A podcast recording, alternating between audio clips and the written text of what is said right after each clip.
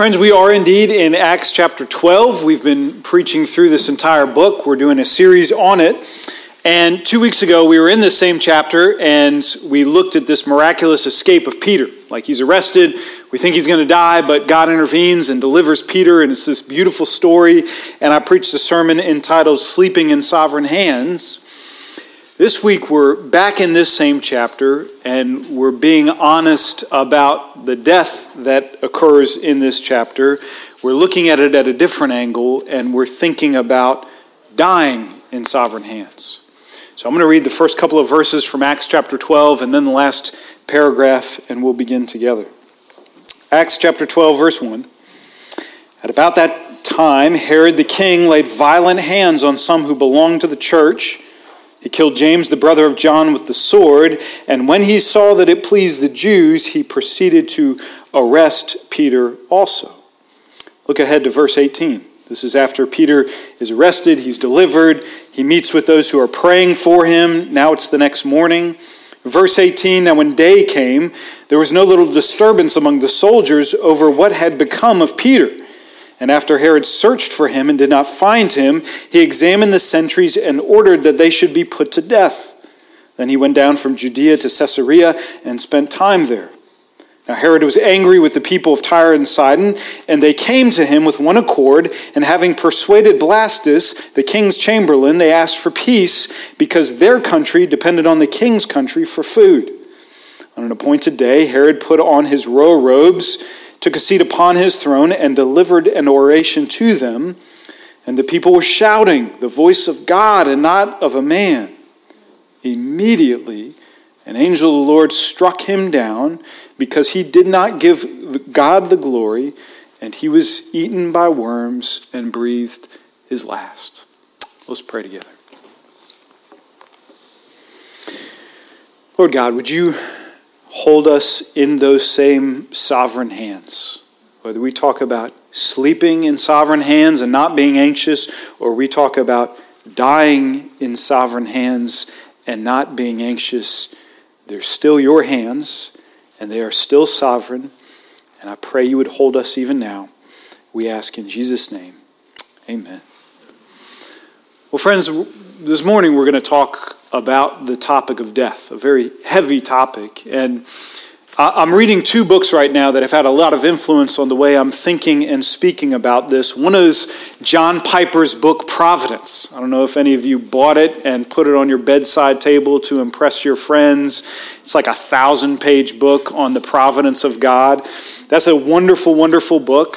I'm also reading Matthew McCullough's very slim book, Remember Death which is a meditation on death. And so I say those two books because they're in the background of my thinking about this and, and really moving me to take a closer look in this passage at that topic.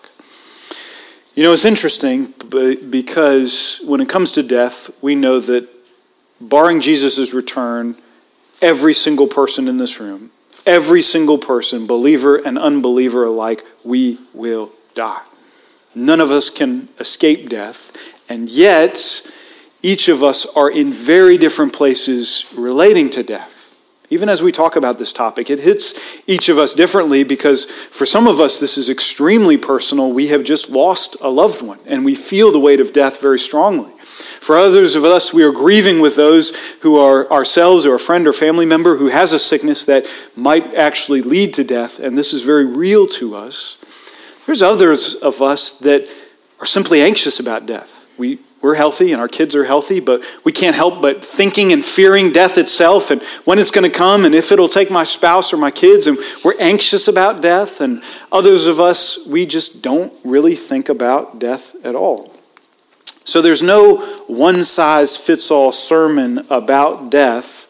Our text is just one biblical strand of a very deep, very mysterious conversation on something that touches every breathing person in this room. In Acts chapter 12, there's a lot of death. We open the chapter with James dying by the sword, and then the sentries who were guarding Peter they are examined and they're put to death. We end the chapter with Herod dying. Peter escapes death, but he only does that momentarily until he too will die.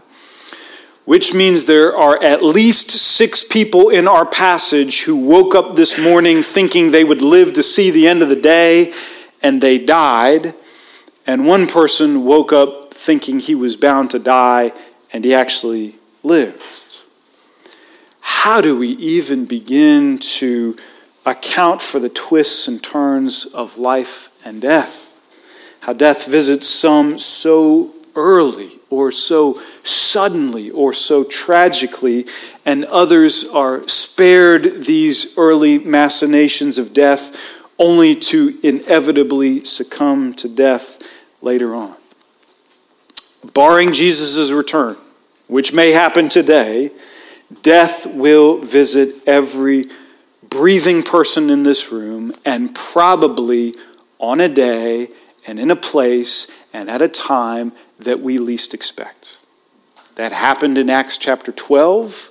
That will happen to us today. And if we're left to our anxious thoughts about death and wondering about death and worrying about death, that's a very dark place indeed. But Scripture has beautiful truth to speak to us if we will have ears to listen. I'm going to make a thesis for this sermon. And actually, we're going to look at this in two parts one today and one in two weeks. And the thesis I have comes from Acts chapter 12, and it comes from the book of Acts, and it comes from the scope of Scripture itself. And when I say this thesis, it's going to sound appalling at first, but it is good news for God's people behind its veil of mystery. My thesis is this God ordains every death. God ordains every death. Death does not come to us by chance, by chaos, by the random whims of an impersonal universe. God holds the time and the place and the means of every single death in his hands. Now, we have a statement of faith that we use that is drawn from Scripture, and it's a theological statement that can help us articulate these things the Westminster Confession of Faith, and it says it this way. God from all eternity did, by the most wise and holy counsel of his will, and here it is, freely and unchangeably ordain whatsoever comes to pass Yet so as thereby neither is God the author of sin, nor is violence offered to the will of the creatures. Now, this is a sermon. It's not a lecture on providence or a lecture on death, but I want you to hear these things involved in that statement of faith reflected in Scripture.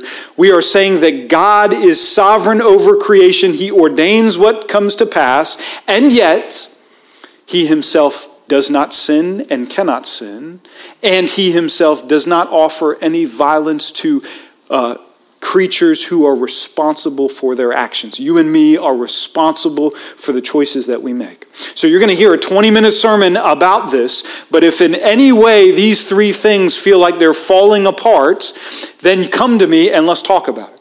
God is sovereign, God cannot and does not sin.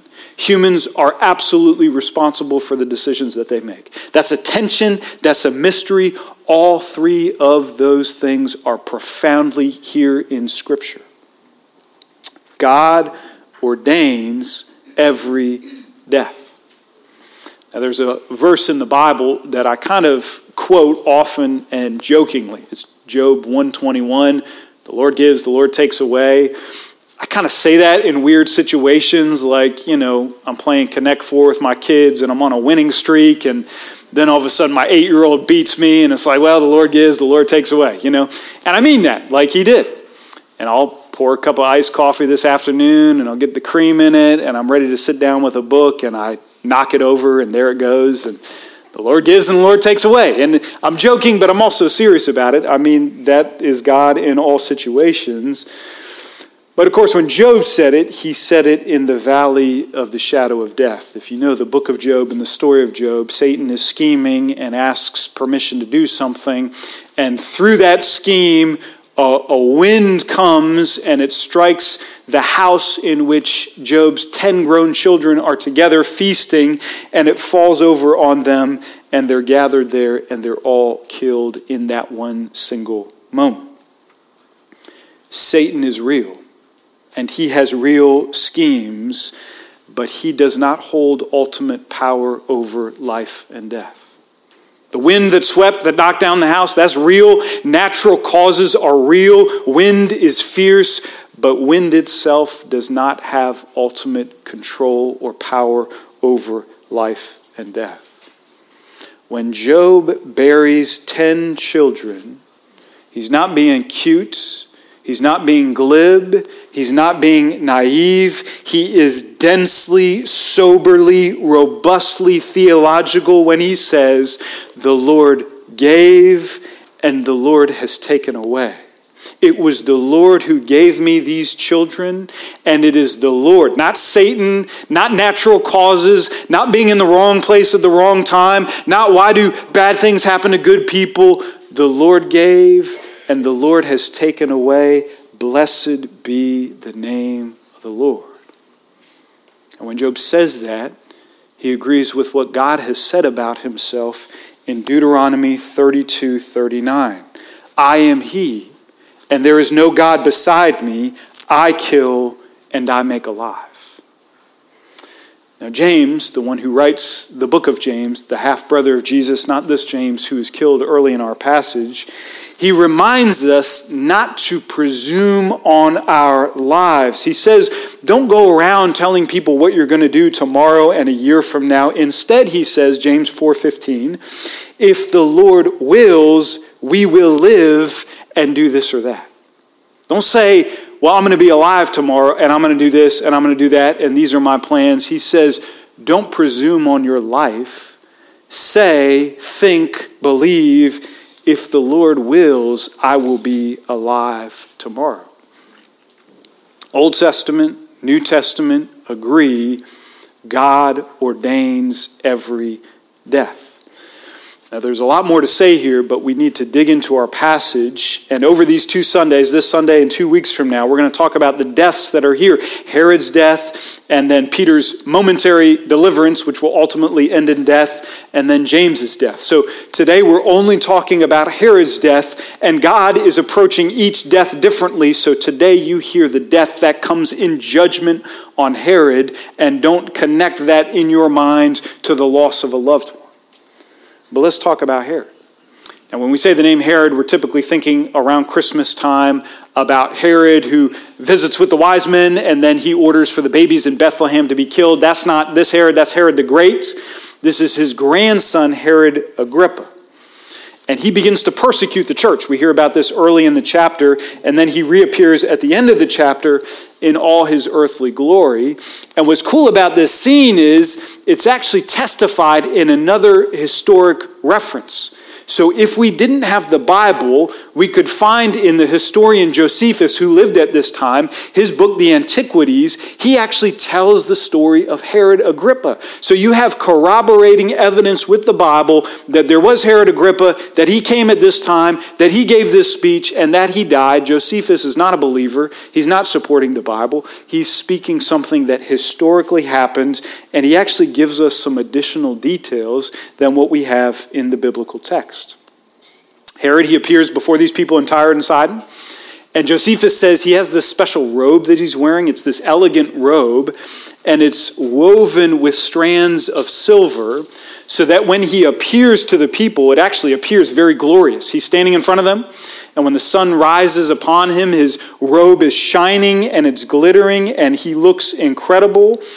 And the people who are desperate for his goodwill begin to praise him, worship him, and say, This is not a man, this is a God. Now, Herod, in that moment, he has two decisions in front of him. He can deny the worship of others, like Peter just did a couple of chapters ago when Cornelius tried to worship him and he said, Don't worship me. I'm not God, I'm just a messenger. Or he could receive the people's worship and in this moment, Herod couldn't resist, and he receives the worship, the idolatrous worship of the people. And verse 23 says, immediately an angel of the Lord struck him down because he did not give God the glory, and he was eaten by worms and breathed his last. Now, Josephus adds a few more details and tells us that Herod actually crumpled on his throne in intense agony, and he was carried away by his attendants. And five days later, he died this agonizing death, and he was 54 years old. Now, that's terrifying.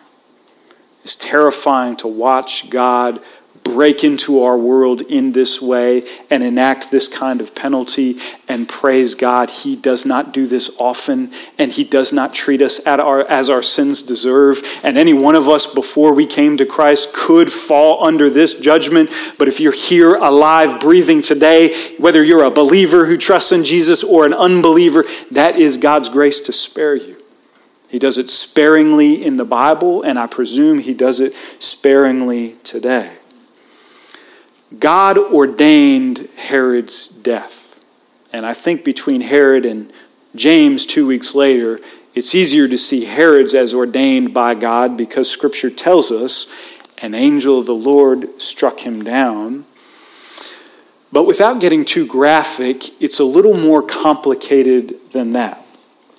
Think with me a little deeper about how this death came about in this way. We get details about this death. This wasn't a magic trick to kill Herod, something actually happened that took his life. And medical folks, when they've weighed into this passage, there's not a ton of details here, but they guess that this might have been a perforated appendix or a ruptured cyst, all combined, in Herod's case, with intestinal roundworms.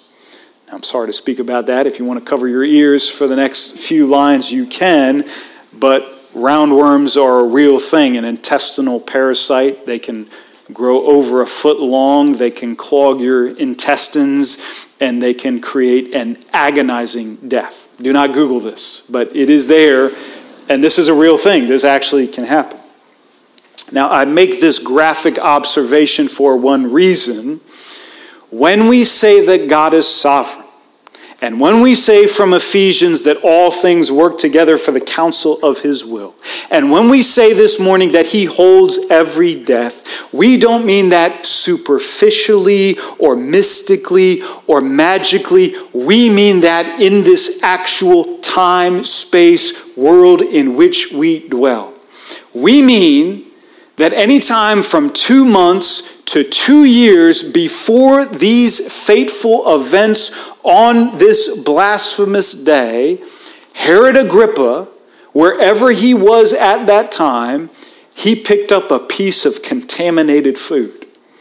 Now, Herod's been eating food for 50 years. He's had a lot of food to choose from. But on that day, before this day, he picked up a piece of contaminated food. He ingested it, worms and all. And unbeknownst to him on that day or anyone attending him, except for God himself, Herod set off hurtling towards this destiny of this place, this day, this time, this event to defy God to his face and for the last worm to reach its destination at that moment and for this man who is being celebrated to crumple in an agonizing death. Behold the power of a sovereign God. God ordained this. Now, friends, I want to be clear that what we're not saying is that God took advantage of an awkward situation and he used it for his glory. Like God doesn't really control what's happening, but when he sees something in a fallen world that he can use, well, then he jumps on that thing and he kind of works that together for the means towards the end which he's trying to achieve. Like he has nothing to do with roundworms and he has nothing to do with parasites, but, but when that situation arises, when you have the lemons of parasites in a fallen world, well, then God makes the lemonade of striking Herod down in judgment. He's, he's just using what's already happening to accomplish his purposes. That's not providence, that's ingenuity. That's not sovereignty, that's resourcefulness. You're thinking like a human being. Like you and I, we're resourceful people. We're not sovereign people, we're resourceful people. We take elements in the world that we can't really control and, and we can use them and bend them and move them to create things that can be beautiful or that can be terrible because we are resourceful. God is not resourceful, God is sovereign.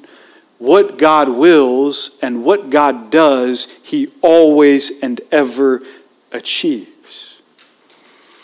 You're going to get tired of hearing the word roundworm. I'm tired of saying it.